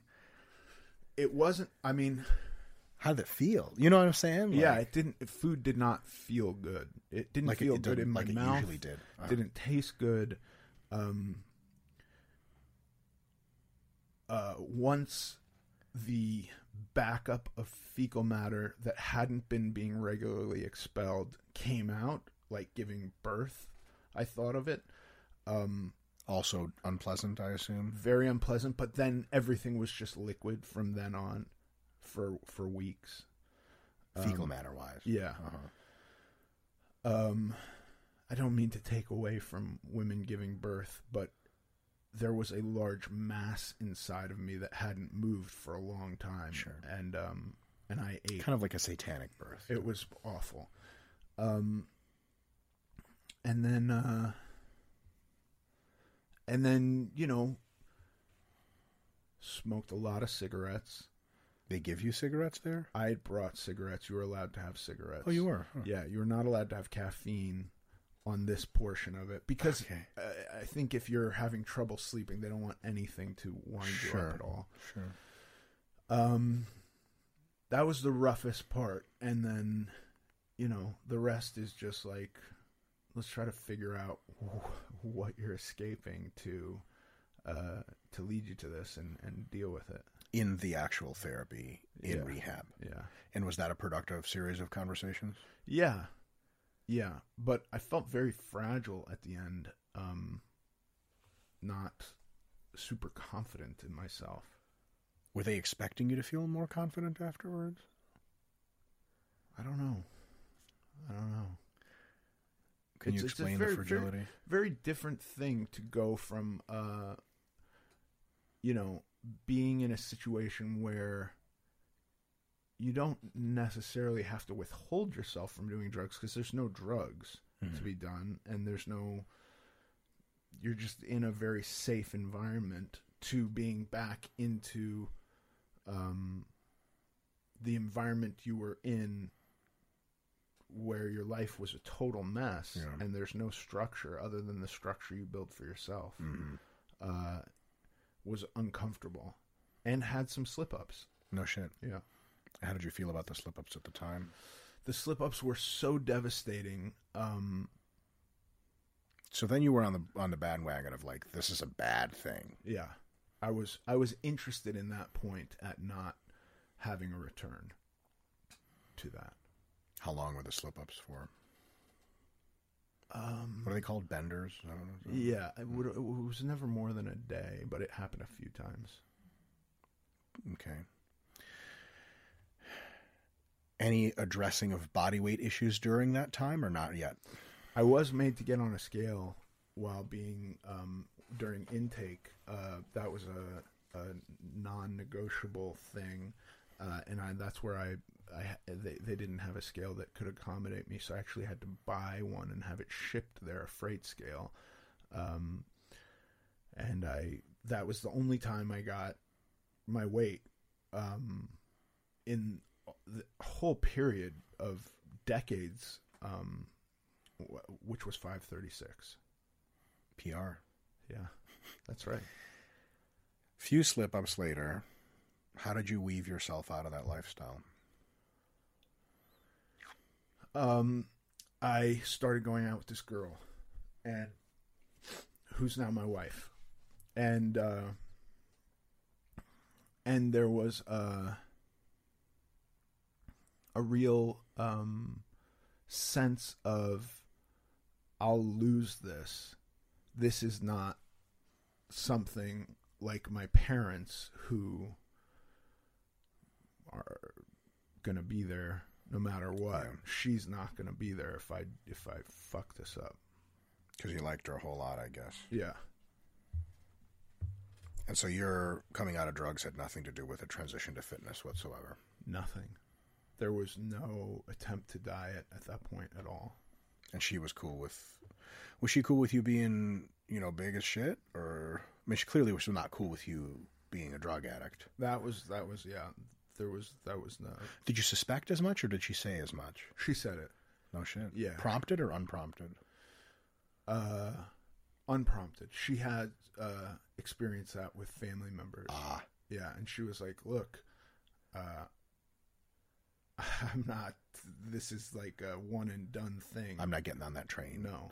If you're struggling with this, figure it out, and then come see me." So this is very early in the relationship. Yeah, And you knew this person was going to mean a lot to you, kind of situation. yeah, And you were like, I'm fucking done with this stuff. yeah. And then for how long after did you not really address your relationship to your body or fitness or weight? It was relatively quick. Um, it was really quick. It was a few months into the relationship uh, where I was um,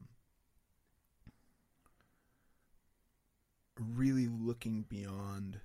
First of all, it's the first time that uh, I ever had the attention I wanted um, from a girl that had nothing to do with being an actor or um, any of the ancillary things I built up that were components of me that had nothing to do with me.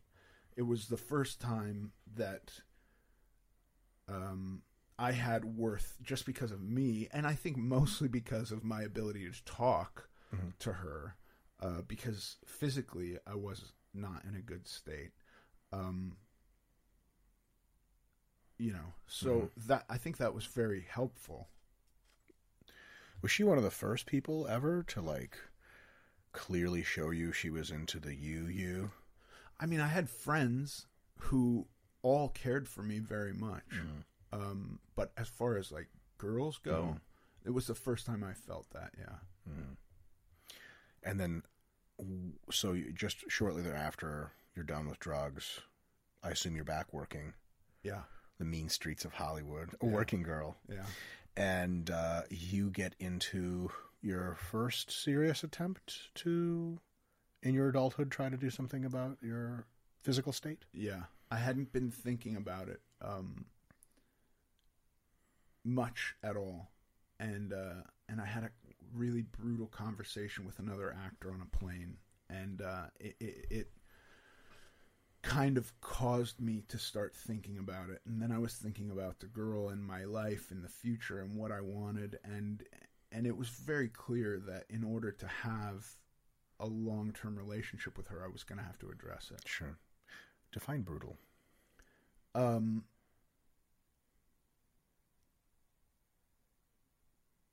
uncomfortable. For you, Yeah, not for them. I don't know. I I, I imagine it's it was uncomfortable for him too. Did was he so? Um, was he push? Uh, he he or she? He Was he pushing at you like, "What the fuck are you doing? Like, you got to really address this," or was he like just asking questions? Uh, why? Where? Where? From wherein did the brutality come? the brutality was him saying like, "I see you, and I think you're on the wrong path." And um, this was different than my friend saying like, "Look, we're concerned," which is also brutal. This was way more blunt, with like I live my life this way because of these reasons. You're what are you doing? Was kind of like that. Did this person have a weight history themselves or no? No. Uh, and in fairness, none of the reasons he gave for why he lives his life the way he does made any difference at all to me. Sure. Um, But he had reason. he had reasons, and uh, and and it caused me to think about them, and then it caused me to think about the way I was living my life. I, I just hadn't really been thinking about it. to Um, find your reasons. Yeah, Uh huh. How old were you? Ish. twenty four, 24. maybe twenty three. Good time to get your shit together. Yeah. And you let that conversation mill around your head for a while, or were you like, did you get off the plane and you were like, I got to do some shit now? I got off the plane. I had a brief layover in um, Frankfurt. I was like, Jet setting Hollywood motherfucker. oh man, I was uh, totally destroyed by the conversation. Wow. Um, and then thinking about uh, Brandy, my wife, and I really came to the conclusion that uh, if if I told her, then I was like letting her in on this secret that she couldn't know, which was completely insane. Um, but if I didn't tell her, so there was like risk in telling her. Because then it's out in the open kind of between you two, and you're like, Yes. you put your pride on the line, sort of like your commitment. Yes. Yeah. So if I tell her and I don't win and I'm not successful, I lose. Oh, yeah. But I thought I was more likely to eventually lose if I don't tell her. Uh, so I thought that the only shot at winning was to tell her that I needed help and to say, like, this is an issue. I'd like to address it. Can you help me? And she was like, yeah, sure, like, no problem. And I, w- I think at that point, I was going back and forth to Romania a lot. Um, I, I don't want to know anything about that. Yeah, I was The CIA listens to this dark. stuff. Um, uh, I was only there for on at that point, like I was going to be there for a couple of weeks, and then I was coming back to L.A. for like a nice long period of time. But then I would have to go back to Romania. Um, and she said, "Do you want to? Do you want to like?"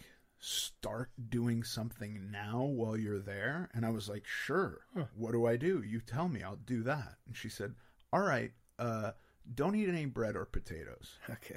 and I went, okay, I can eat anything else? She said, yeah, but just for this period. And so for a couple of weeks, I did that.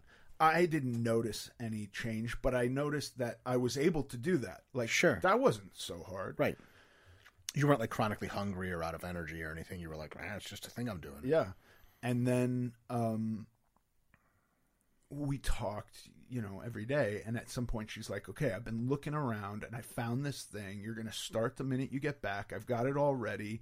It involves a lot of like vitamins and pills and I'm going to bag them up for you so you don't have to think about them and I'm just going to hand you everything every day and you're going to do it. It's going to be great." Back to drugs. Well, no, I think the pills were all like fiber. I'm just kidding. Um, that was never. No, she was not. Yeah, could you imagine? You're gonna do a lot of diet pills. We're gonna grind them up, and you're gonna Yeah. snort fat lines. of Yeah, Jessie pills. from Saved by the Bell type shit. Yeah. Um, and so I got back to L.A. and I'd been doing this thing, you know, which I which was like so easy. Like if that's all I got to do, fine. But then I knew that that wasn't really the thing. That was Sure. just whatever I was doing in the moment. Um, and uh, she had this. She had found some guy who had a program where it was like a liquid diet, where you're drinking a couple protein shakes a day and then some green drink and taking a shitload of fiber. Um, which to get like really, really graphic and gross everybody out. Like Yes. a few weeks into them, everything is liquid. Everything coming out of me is Like a bird. And whole capsules of undigested fiber Oh shit. are coming. Your body's too. like, dude, enough. We don't need I'm not even opening this Yeah. anymore. Nothing, whatever you're taking. Um, we sure as hell not gaining weight at that point. no, I lost 80 pounds in two months. And Dr. Mike's Liquid Pill Fast. Yeah. TM available for sale. Um, and then, you know, they were rough two months, and then I had to go back to Romania to work on a movie, which was like, you know, it's not construction, but it's not, it's not nothing. Um, Fiber pills don't get you through that shit. they don't get you through that. Uh, a lot of very lightheaded all the time, and Sure. Uh, loss of vision upon standing. Oh, nice. Yeah. Low blood pressure. Yeah. Um, Not a terribly And bad thing medically, but not great Yeah. for work. when I say I lost 80 pounds too, let me explain this. I got a scale. The scale was like this um, almost uh, rectangle thing with a circle at the top, and it had like a spring like needle that would go Sure. around. It would go to 300. So the way I gauged my weight loss is when I started, it swung past 300 Sure. and up to like 150. And it, by the time it would get there, I thought it was just wound so tightly that it was like dancing. Uh-huh. Right? It's not like hitting a number and Okay. staying there. And so I would get on it every day, and it gradually came down by 80 pounds Wow. to, you know, 70 or, or whatever it was. sure, sure. Um, and that's how I gauged my weight loss. Took took uh, I think it took about six or seven years before before it got below three hundred, and and and I was shit. like able to go like, hey, I think this is my real weight. And by the way, it dipped to like two ninety eight one day, and then was back above that. Yeah. So I, I, I don't know, but that's how I would go. Like, Sure. this is really working because it's not at two hundred. It's not at whatever. Sure. And uh, did you try? This is when you tried a whole bunch of different diets. I mean, yes. I, well, there was a there was an after portion to this liquid fast that was, um, I believe, based on blood type. So, I think that was my first experience with the blood type diet, which was like, now you've done this liquid diet. Now we're going to move you on to here's a list of foods you're allowed to eat. And I, in fairness, got real full off very small meals at that point, and so continued to lose weight in Romania, not nearly as quickly as I did, um, but I didn't start putting weight back on either. Um, and then when I got back and I was done with that movie, um, there was a point where I stopped losing weight on the blood type diet, and so I started to go like, I need another diet. And then we're already familiar with We did all the diets. all the stuff. Yeah. And maybe someday we'll. I'd love to talk to you about detail of all the diets. Sure. I really want to do a full episode on the Beverly Hills diet because of all the diets I've done, I think it's the most ridiculous. I I can't wait. We're for sure gonna have to do that. Yeah. Um. Last question. Okay. For today. Um. Today now. What is your body image like? Uh, There's a reason it was the last question. Yeah. Lots to say. I can. It's so weird. Um, I have to. Uh, I have to talk myself through it sometimes, uh, because um, I can't necessarily objectively tell. Always, you know, you and I we we did a photo shoot. I did a photo shoot, and you were there for it, which was a big deal. Um, it's the leanest I've ever been in my whole life, including after years of riding a bike 40 hours a week. Um, and I just looked at pictures uh, of that same day with a shirt on and thought I, I thought thought I looked a little small and thought like I didn't look as good as I could look and and today I feel a little fat. Um A little fat. yeah. I I mean, listen, I don't think I'm ever gonna feel like a confident person with regard to how I look. I just don't. I don't think that's like. I don't think that's in the cards for me. I remember I was doing a TV show called Chance, and um, this is after I'd been real, real thin, but not real lean, and uh, and I was just like, "Fuck this! I'm gonna just lift weights and eat everything." And I got up to almost 400 pounds, and there was a point where I like was looking in the mirror at almost 400 pounds just because my trap muscle was Mhm. slightly above my shoulder and i was like fuck yeah that's awesome um Interesting. that lasted about 30 seconds before you know i caught another angle of myself and was like oh no i'm a piece of shit um i i don't know that i'm ever going to i don't know that i'm ever going to feel super confident about how i look i don't know that that's in the cards for me Don't go anywhere. We'll be right back. When uh walking around outside, like right now we're recording this in like what Beverly Hills or some shit like that. Uh, we think people think. So uh, I'll, I'll got a good good startup question for you. What do you think people think of me when they see me walking around this neighborhood? you look like an adonis You you do. That's really what you think. i think they think that you look intimidating Intimidating. yeah Somebody who is very muscular. yeah Okay. How do you think you look like to people, not to yourself? To people, regular 50 year old lady walking her dog, 15 year old girl getting coffee for her and her friends. What are you, what are you looking like? Well, I have flat feet. And I think my gait has been affected because I was so heavy for so long. And especially during my um, uh, formative years, whatever that is. Whenever you're developing things like a gait, I was really overweight. And so I feel like if they're first spotting that and how my feet kind of cave in a little bit. I think that's probably the first thing anybody sees. Okay, go on. Um, and then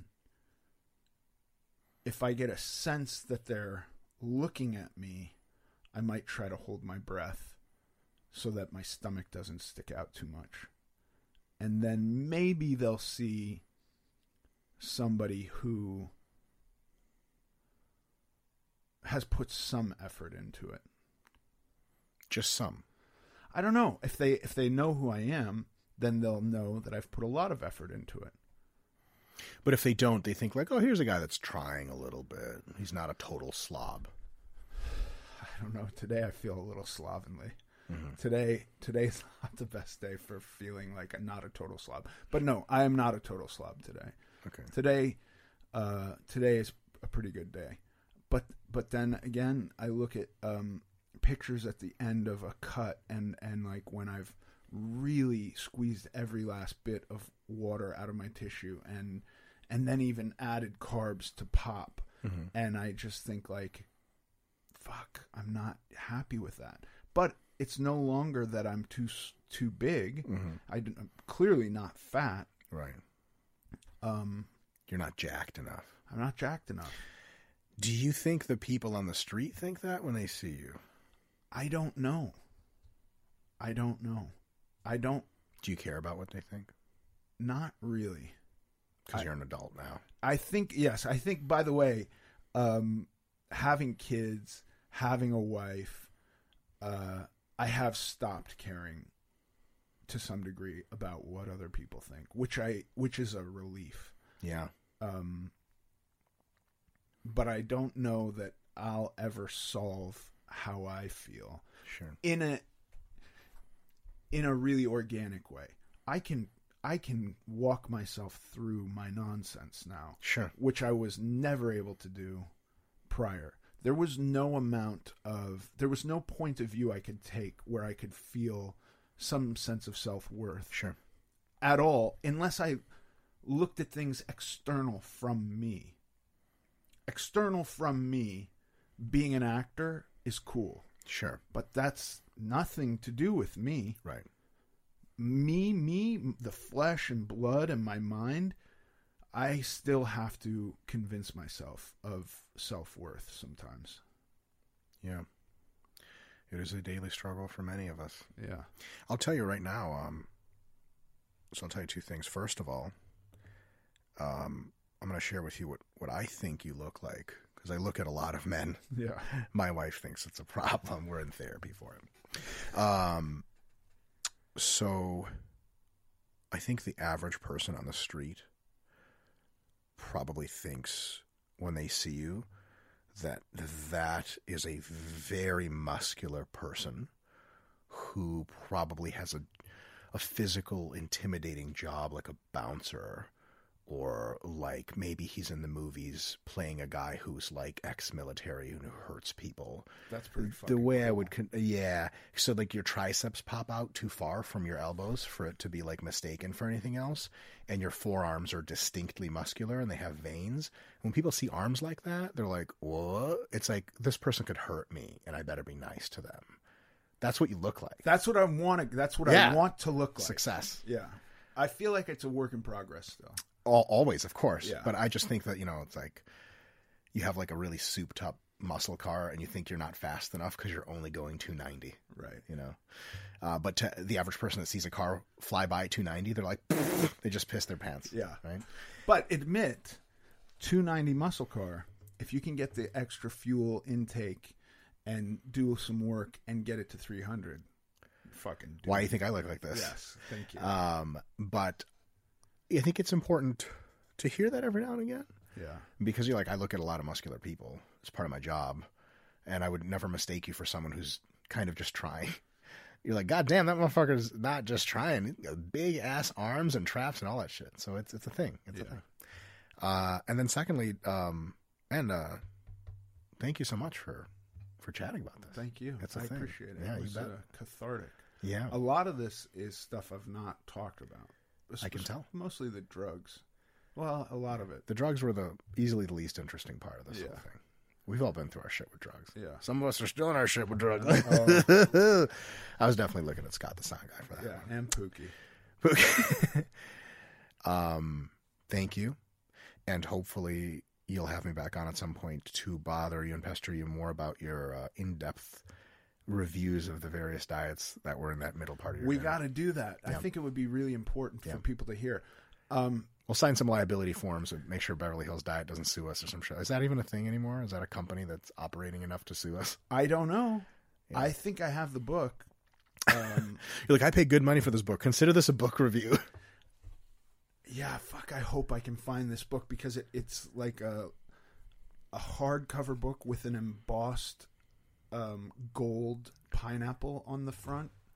That's It's serious. fucking. It was a. I mean, this was like my bible. As I did the first time I did that diet, I was a little kid. And I was like, pineapple. Good. Sign me up. I'll eat fourteen pineapples today. Oof. Yeah, Goodbye, enamel. yeah. That's all I have to say. If you want an outro or Um, thank you, Doctor Mike. my pleasure. It's been a pleasure. I can't wait for the next one. Sounds great. And now for the Q and A. Josh. That was my Kermit the Frog. Oh, I liked it. Will you do it again? No. Okay. this is for you from Josh. Hi, Josh. Josh says, um, through listening to this podcast, I'm trying to make the changes to feel better and be healthier. Can you recommend any books about tracking macros and such for beginners? I'm trying to educate myself and I don't know where to start. Totally. Um, so the two books off the top of my head are uh, Renaissance Diet 2.0. I think that's what it's called, and um, Fat Loss for Life. Is that it? Fat Loss for Life or Fat Loss Forever? Uh, those are the books by uh, Dr. Mike Israetel and uh, Dr. Layne Norton. Those two books have so much valuable scientific data in them. They cover the macros really well. Um, those are my two favorite diet books. Um, yeah, I that's it, right? Yeah, I don't awesome. have to say anything else. No. Well, that's that was easy. Thank you, Well, Mike. That was Josh. Josh, thanks, Josh. If you have a question that you would like me to answer on this podcast, please submit it to AmericanGlutton.net. Thanks for listening to this episode of American Glutton. I'm Ethan Suplee, and as always, joined by my chaperone, Paige Dorian. Follow us on Instagram at American Glutton Podcast. Sincerely.